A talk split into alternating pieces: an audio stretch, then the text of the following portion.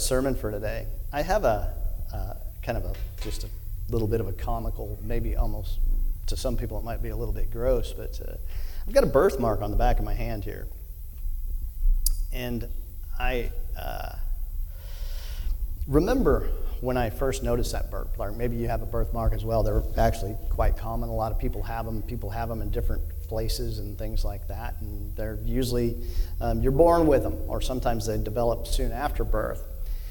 And the interesting thing about this birthmark is how I first noticed it was there. Um, I was, I was, I wasn't very old. I don't know how I was, how old I was, but actually it's a very early memory for me. But I remember a, fly landed on the back of my hand right there, and I swatted it. And that's when I first noticed that birthmark on my hand. I can still remember it. And I thought that swatting the fly had made that mark on my hand. And like I said, it's the first time I'd ever noticed it. And I went to my mom and I said, Hey, look at this. And she says, It's a birthmark. And I said, No, it's not. I swatted a fly and it left that mark. Um, because I thought that swatting the fly had left that mark on my hand. But uh, I was convinced for some time as well that that mark had been left on my hand. It was a stain from that swat, that fly that I had swatted on the back of my hand. But uh, anyway, that's the story of how I discovered the birthmark on the back of my hand.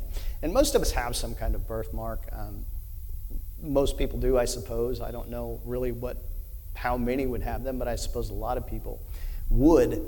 But a friend of mine sent me an article uh, week before last, and it was called "Birthmarks of a Born Again Believer."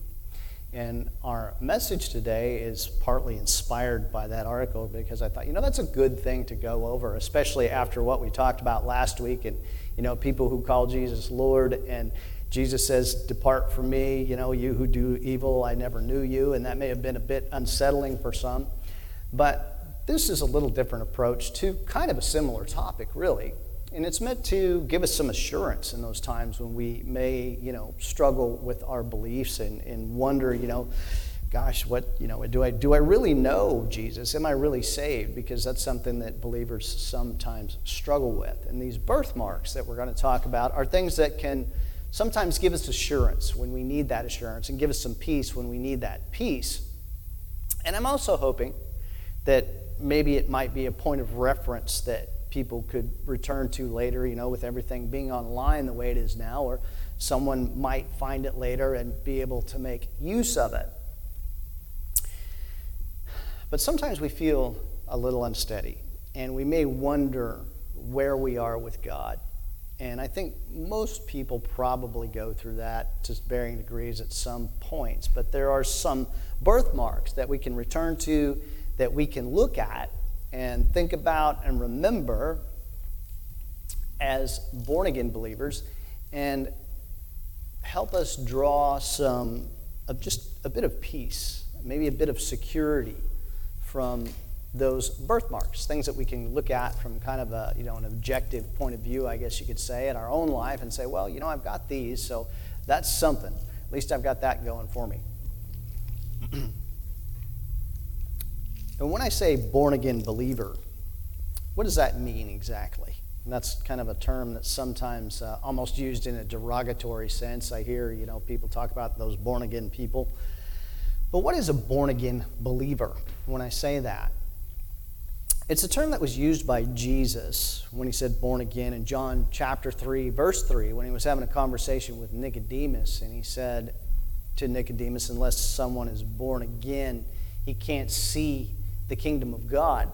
And Jesus is referring in that being born again to what happens when we come to know Jesus as our Savior.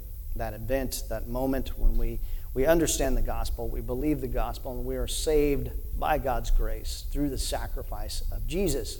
And at that point, we die to our old self and are made alive, spiritually speaking, in Jesus Christ. And Paul mentions that in Romans and Ephesians as well. And that's what it means to be born again. If you are a saved believer, you believe the gospel, you are born again. If not, then you're on that road, that broad road that we talked about last week that so many are on. That road where people stand before Jesus and he says, Depart from me because I never knew you. Now, if you're not born again, if you're not a saved believer, you certainly can be. That's a gift that God offers freely to everyone when we turn to Him in faith. But when a person is born again, and more to the point of what we're talking about today, there are certain birthmarks that come along with that. And we're going to be looking at a few of those this morning. It's not an exhaustive list by any stretch of the word. I'm sure that we could come up with some more if we wanted to, but we're going to look at a few that we can look at and maybe return to later when we're struggling with our faith and having a difficult time. And we're going to be looking at those from the book of First John. First John.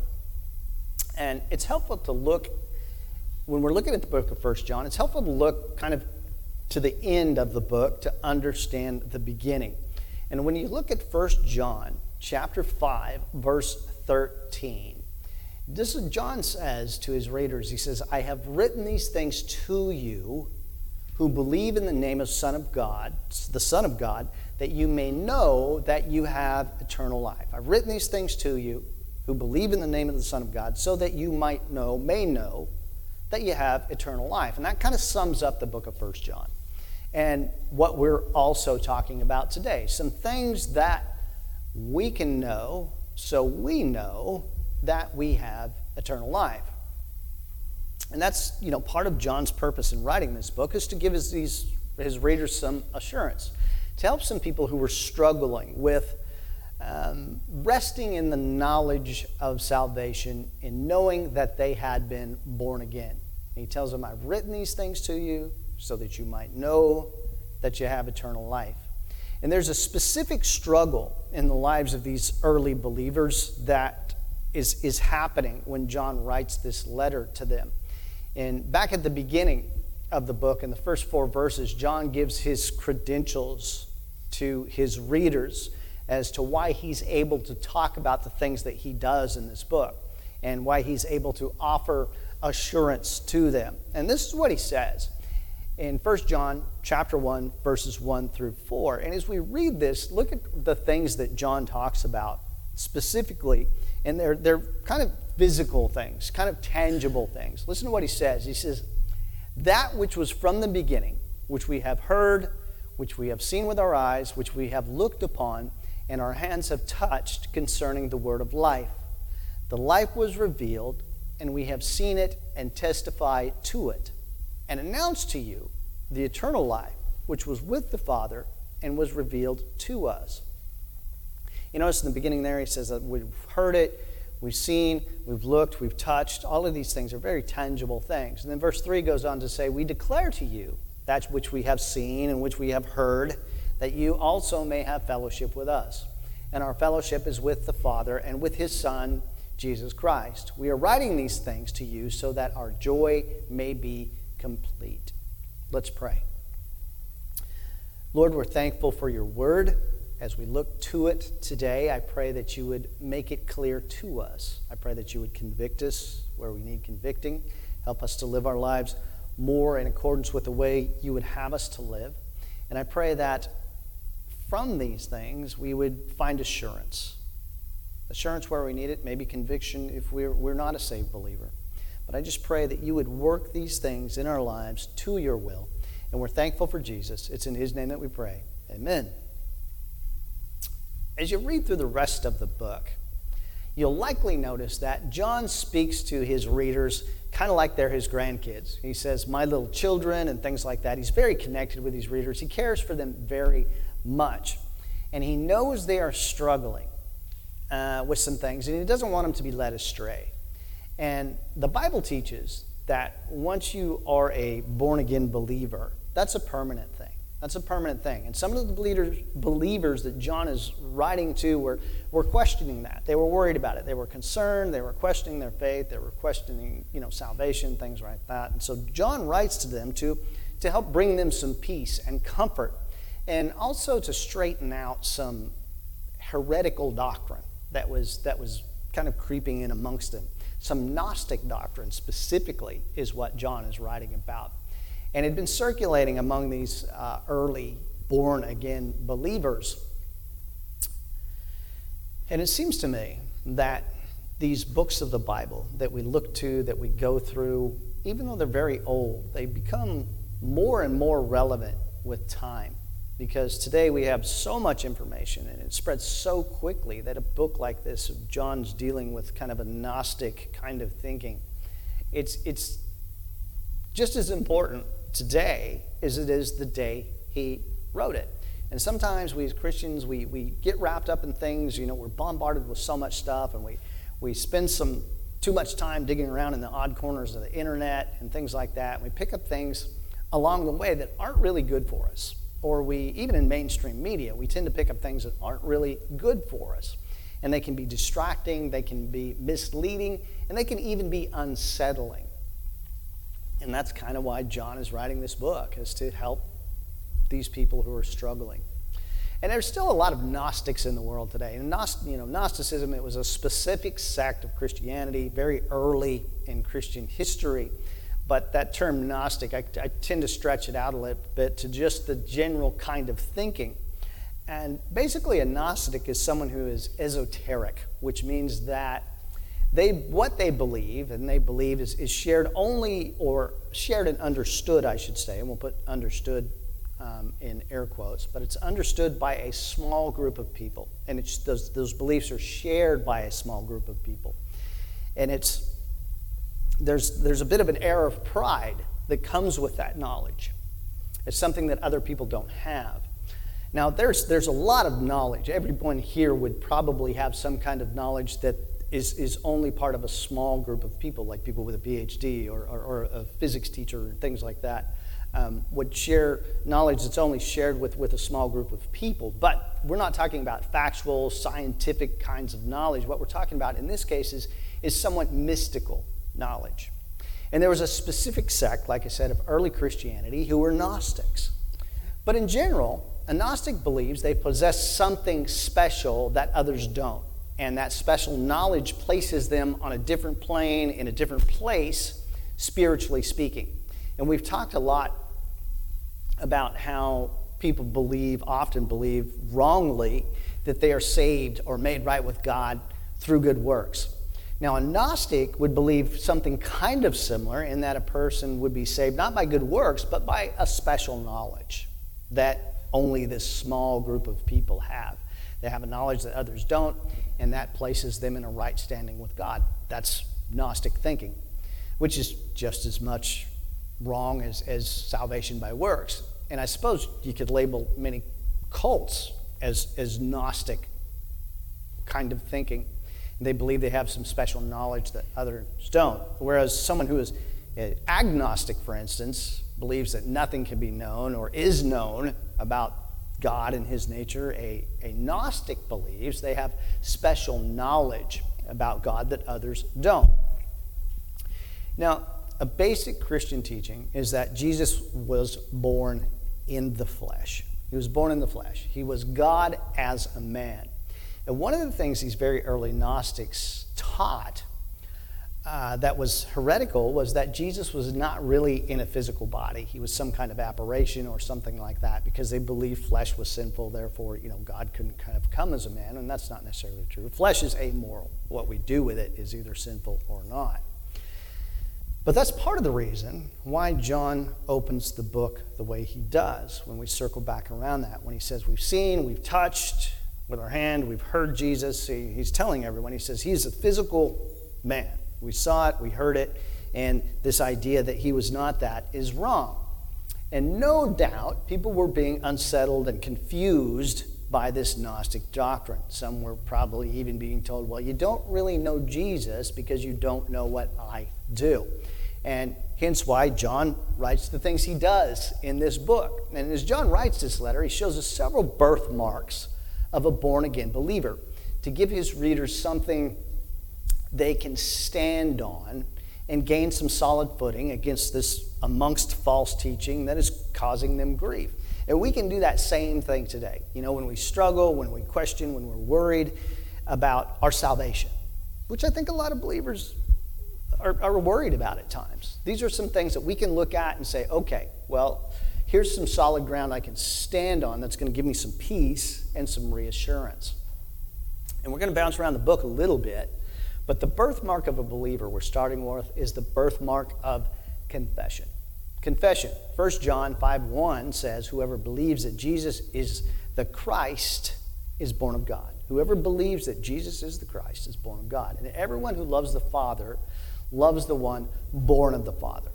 So, a prerequisite to having birthmarks is obviously being born. You have to be born to have birthmarks. So, when we talk about birthmarks of a born again believer, we need to be born spiritually. And that means knowing Jesus as your Savior. Coming to that place where you understand that you need a Savior and that Jesus died on the cross for your sin and trusting Him. Trusting Him. Believing that. Believing that. Confessing that Jesus Christ is your Savior sent by God the Father. But it's also something more than just saying words. It's more than just saying words. It's a, it's a heart a genuine heart understanding of the gospel, belief and understanding.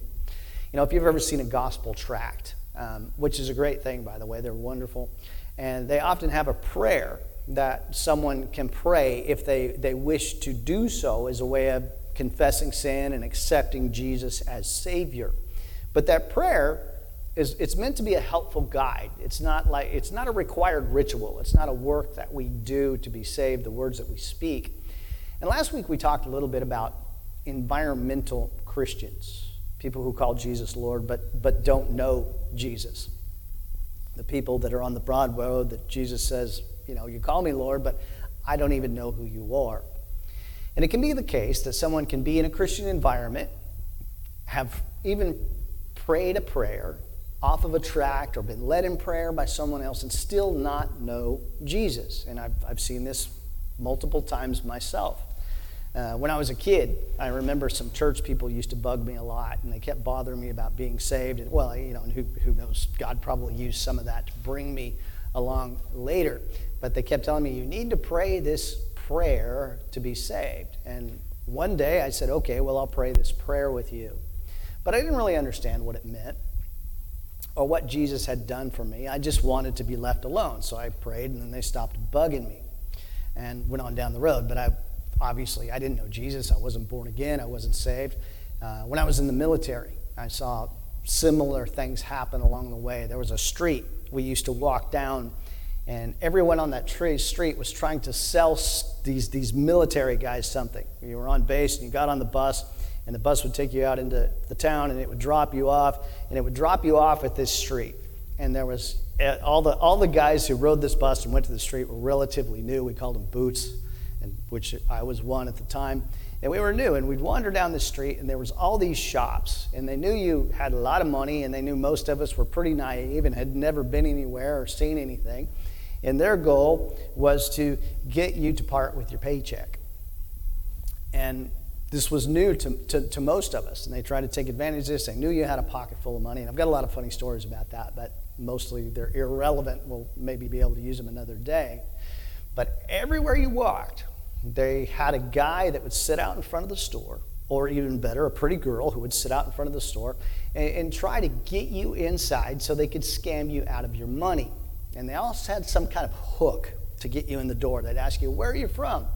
And th- it was pretty amazing. I mean, they were pretty talented, actually. And, and they, you'd tell them where you were from, and it seems like no matter what you said, they had something relevant to say about where you were from and, and strike up a conversation with you and eventually get you in the door so they could sell you whatever it was they wanted to sell you.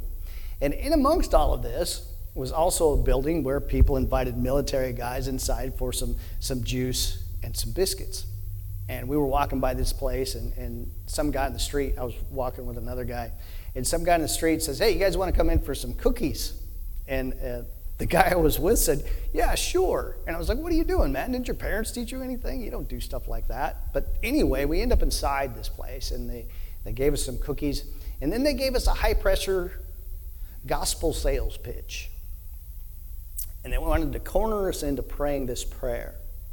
And it was, it was really just like every other shop on the street. And this guy goes through his well rehearsed pitch and, and asks us, Would we like to pray this sinner's prayer? And I just looked at him and said, No. And the guy was from was from a different place in different culture, and he thought that was terribly rude. So he, he prayed with the guy. And he walked out of there, and he was no more saved than a house cat. But That sounds kind of harsh, and I'm sure people doing that meant well, and I'm sure there were people who were introduced to Jesus. That's just to say that speaking words doesn't necessarily equate to knowing Jesus. Doesn't necessarily equate. The two don't necessarily come together. And the Bible teaches that all people have an inherent sin nature, and that sin nature separates us from God. And no amount of amount of morality or clean living or, or prayer or effort of any kind on that, on our part, changes that. That's why God became a man. That's why he lived a perfectly righteous life and shed his blood and raised from the grave three days later. He did that to pay the penalty for our sin, to receive our judgment, and to prove his power over death. And we believe, we understand that, and we confess that as believers.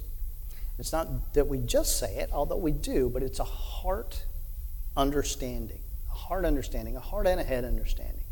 Confession involves more than just words. It's more than just a prayer. It's a genuine understanding of the gospel and acceptance of Jesus as Savior. And that is a birthmark of a born again believer. Birthmark of a born again believer. So, one is confession, and another birthmark is change. Confession and change. 1 John 2:29 says, "If you know that he is righteous, you know that everyone who does righteousness is born of him." When we are born again, it's not just about confession with our mouth, but it's also a supernatural change that happens within us. Something happens in us. And the way the Bible describes that change is being born again, like Jesus told Nicodemus, being made a new creation in Christ, like Paul talks about in Romans and Ephesians. Change is a birthmark of a born again believer. In the book of 2 Corinthians 5:17, Paul writes that if anyone is in Christ, he is a new creation. Old things have passed away. Behold, all things become new. That's something that's true spiritually, and it manifests itself physically. Of course, I think everyone would understand that doesn't mean perfection, obviously. Change doesn't mean perfection. It doesn't mean a total absence of sin in our life, but it does mean change. That's a birthmark of a born again believer. It does mean things like being dissatisfied with sin in my life, being convicted when I do something I know I shouldn't, that I know is against God's will. It means being uncomfortable with the sin in my life. It means not wanting it there. It means I'm something new and different than who I used to be. And one thing I'll say about this, and sometimes I offer this counsel to people who may be struggling and this is actually, this change is a very positive thing. And sometimes it's very helpful to look at this change when I may be struggling with where I'm at in my walk with the Lord. And the birthmark of change, change is, is it's interesting. We're going to talk about something different here in a minute, but change is interesting because when we talk about this kind of change, it's something that kind of happens in us and to us, and it doesn't really involve a whole lot of our own effort. And it may be more obvious to others than it is to us because we, we're kind of in the middle of it and it's happening all the time. And for instance, if, if you'd known me for a short time, you probably won't see much change in me. But if you knew me before I came to know Jesus, you'd see quite a bit of change. But sometimes we need to step outside of ourselves, outside of our life, outside of our own narrative, and, and look back along the timeline of our life and think about okay, I was there then, and this is where I am now. Is there change? Am I different? Am I a different person now than I was back then? And one of the birthmarks of a born again believer is change will be evident. From where I was then to where I am now, I'll be a different person. And I may not necessarily uh, feel that change. I might not necessarily see it happening all the time, but I will notice a difference. It will be different. When it's, super chat, when it's supernatural change and not religious effort, it's, it's pretty, it, it almost feels like it's happening on on its own, but we are different. And being born again is a supernatural event that makes right change possible. And over time, we go through the process of sanctification. But for a born again believer, change is a birthmark that will be evident, will be different than we were before. And if you can look back over your life and you can see change and think, well, I'm, I'm different now than I was when I came to know Jesus, that's a birthmark. That's something we can find uh, assurance in, not just in personal effort, not just in personal effort, although that's important too, but just change. That's a birthmark. So, confession, change, and the next birthmark is compassion. Confession, change, and compassion are all birthmarks of born again believers. And you could also look at it like this what you believe, how you live, and who you love. What you believe, how you live, and who you love. 1 John 4 7 says, Behold, let us love one another, for love is of God, and everyone who loves God is born of God and knows God. 1 John chapter 3, again, 14, verse 14 tells us pointedly that Christians love other Christians, and we know that we have passed from death to life because we love the brothers.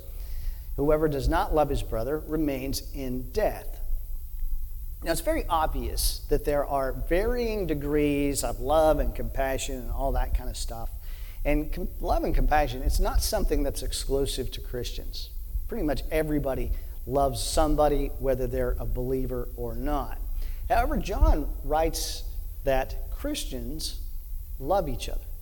And when he does this, I think, I think he's speaking in, in almost an institutional sense. Like everybody. Do you love God's family? Do you love your church? It is a birthmark of a born again believer. And I always like to take these things a step further and clarify them a little bit. But loving other believers is, is more than just, you know, being buddies with, with people at church or hanging out together. See, everyone does that. Clubs do that, people do that, kids at school do that. Everybody likes their friends and they, they hang out together.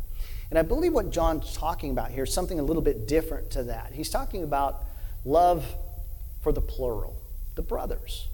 The brothers, he said. And of course, that includes women as well. Obviously, I don't even need to say that. But what John is getting at, as I understand and study this, is he's talking about love for church as a whole, your church as a whole. We know that a local church is it's, it's not a building, but a group of believers. It's a group of people who are born again believers. Loving the brothers, as John puts it, means actively being an asset to your church family.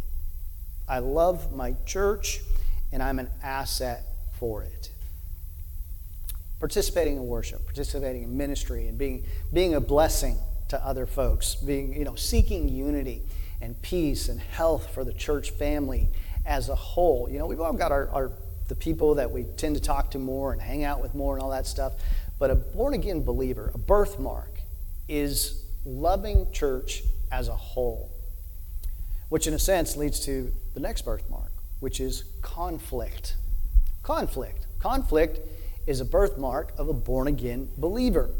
And this is one that's, that's kind of easy to get confused as to what he's talking about in this case. And as a Christian, you, you don't have to create conflict. It's, it's going to find you, it will come to you. It's something that you don't need to look for, and you're going to find it because it's something that's inside of you. And this, you know, this isn't so much uh, being involved in social turmoil as it is a conflict that's happening inside of us. And the proof of that is that everybody in some way is involved in some kind of social or political turmoil. So that's not necessarily the birthmark of a born again believer, but what is, is, is something that's going on inside of us, conflict inside of us. First John in, in chapter 4, he says, For whoever is born of God overcomes the world. And the victory that overcomes the world is our faith. Who is it that overcomes the world but the one who believes that Jesus is the Son of God? Now, the word overcome implies struggle, it implies conflict. And when we talk about struggle and conflict for a believer, we're talking about the struggle that happens within ourselves as we live our lives for Jesus. And we know there's lots of struggle in the world and things like this, but this is something specific for Christians. This is a birthmark of a born again believer. We're talking about the struggle that happens in us as we live our lives for Jesus. That's what John writes about. And I think understanding that sometimes is a real challenge for us. And believers are worried about changing, you know, the political climate or the social culture or whatever it may be. And what this is talking about is changing ourselves, working within ourselves, that conflict that happens within us as we live our lives for Jesus. And one thing in that verse that we just read that we need to recognize is sometimes we miss the fact that the, the victory is already won. Faith is the victory that overcomes the world. And we spend too much time sometimes on our soapbox and not enough time on our knees worrying about what's going on inside of us, the conflict happening within us. John says in what, what is it here? He says in chapter 2, verses 15 through 17, he says, Do not love the world or the things in the world. If anyone loves the world, the love of the Father is not in him. For all that is in the world, the lust of the flesh, the lust of the eyes, and the pride of life is not of the Father, but is of the world. The world and its desires are passing away, they're going away. But the one who does the will of God lives forever. I see that verse 16 that for all that is in the world, the lust of the flesh, lust of the eyes, and the pride of life is not of the Father, but is of the world. That's a, that's a, that's a, a, a formula for a successful advertising campaign there lust of the flesh, lust of the eyes, pride of life. Anyway, John writes that all the things in this world are passing away. It's not our home, so we don't want to overinvest here. This is not where we want to grow roots. As believers, we're thinking about eternal things things that will be for all of eternity. And we settle ourselves in the things that matter, the things of God, doing the will of God. And that means working through the conflict that happens inside of us. It means living our lives for God. And we struggle with that. I know I struggle with that. Now, the last birthmark that we're talking about this morning is conflict. Con- or, sorry, conflict. That's one we just conduct. Conduct is the birthmark a birthmark of a born again believer. Conduct. John chapter 3, 1 John chapter 3 verse 9 says, "Whoever has been born of God does not practice sin, for his seed remains in him, and he cannot keep on sinning because he's been born of God." Now, again, we want to be careful not to confuse that with the idea of being completely sinless. We talked a bit about change and change in conduct are not unrelated, but the change we talked about is more something that happens to us.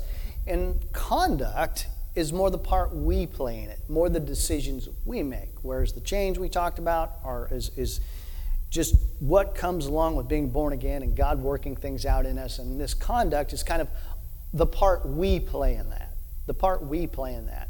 And the combination of the two kind of makes up the process of sanctification that we go through. And what John says here is that a birthmark of a born again believer is the fact that a believer can't willfully continue on in the same sin that they have been and have assurance of salvation. If we're not convicted, if we don't want to change it, if we're okay with it, something's not right. We need to seriously consider that. Conduct as a birthmark of a born again believer means that when we sin, we grieve that sin. We don't want that sin in our lives. We confess it. We seek God's grace to help us do better. We pursue that. We, we want to do better. We want to be different. So, confession, change, compassion, conflict, and conduct are all birthmarks of a born again believer. And I'm sure, like I said, we could come up with a few more, but nonetheless, these are birthmarks. And do you have those? Confession, change, compassion, conflict, and conduct. I met a guy one time who said that he never once doubted or struggled with his faith. He never once doubted or struggled with his salvation and the fact that he was a born again believer. Said, never bothered him. And, and I believe the guy. I know him very well, but he said he never, never bothered him, never thought about it. He was just that guy. Like I said, I believed him. But for most of the rest of us, that's something we struggle with sometimes. We worry about it, we think about it. You know, I, I struggle, especially after our sermon last week that may have been a little unsettling. We may not be confident in our relationship with God. And these are birthmarks that we can turn to, that we can look at, that we can think on in times that we struggle a little bit, and maybe find assurance in those if we have them. And if you don't have those birthmarks, you know, you should probably take some time to look at that. Probably something you should think about because you may not be a born again believer if you don't have those. Have you confessed Jesus as your Savior with a genuine, heartfelt understanding of what He has done for you and why you need Him? What he did on the cross when he shed his blood, how he took his our judgment on himself. Do you understand that? Do you know that? Can you look back over your life and see where changes happened that really wasn't your doing? Or does your life look just like it always has? And there's no difference. Do you love your church? Not just the people you like, but do you love your church as a whole? Are you a blessing and asset to your church? And you can think about that. Well, what did I think about church before I was saved? I probably didn't think about it at all. Is there a conflict within you because you struggle and you want to do better and there's things that you, you, you wrestle with because you don't want to live like the world? You want to live more like Jesus. Do you care about your conduct? That's important. Are you grieved by your sin? And do you seek to change through God's grace? Do you have those birthmarks? It's important that you do. It's important for you, and it's also important for the sake of your church, for the people around you. You know, as a church family, you know what we really need as a church? What every church everywhere needs? Sometimes I get asked, what does the church need? And people always, when they're thinking that, there's like, okay, how, how can I spend my time or how can I spend my resources, my finances, whatever I have? But the thing is, is the church doesn't need money. Okay, we don't need resources, we don't need time. And, and I don't want to make Peter nervous. He's our treasurer. You know, hear me out on this. But money, time, resources, that's not what a church really needs. God doesn't need any of those things. When we come together as a church, if we, we give our time, our money, our resources with the attitude of, I'm going to support or I'm going to invest, and I've used that terminology in the past, and I've decided that's the wrong way to look at it. We talked about this a few weeks ago, but when we, we, approach something, whether we give to it, whether we support it, however we do, we expect a return on those things, or we, we, we give those things with expectations um, when we support something. But that's the wrong way to look at offering ourselves, what we have. It's, it's, it's, it's the wrong way to look at being a born again believer and loving our church. When someone asks me, what does a church need? I don't say money. I don't say money. And I don't say, even say volunteers. What we need are born again believers who demonstrate these birthmarks and worship God in every aspect of their lives time, talents, resources, all that stuff. If we have a church full of born again believers who are bearing these birthmarks, all the rest of that stuff is going to happen. That'll fall into place. But what we need to do is be born again believers who care about serving Jesus. And the other stuff will fall into place. Are you a born again believer? Do you have these birthmarks?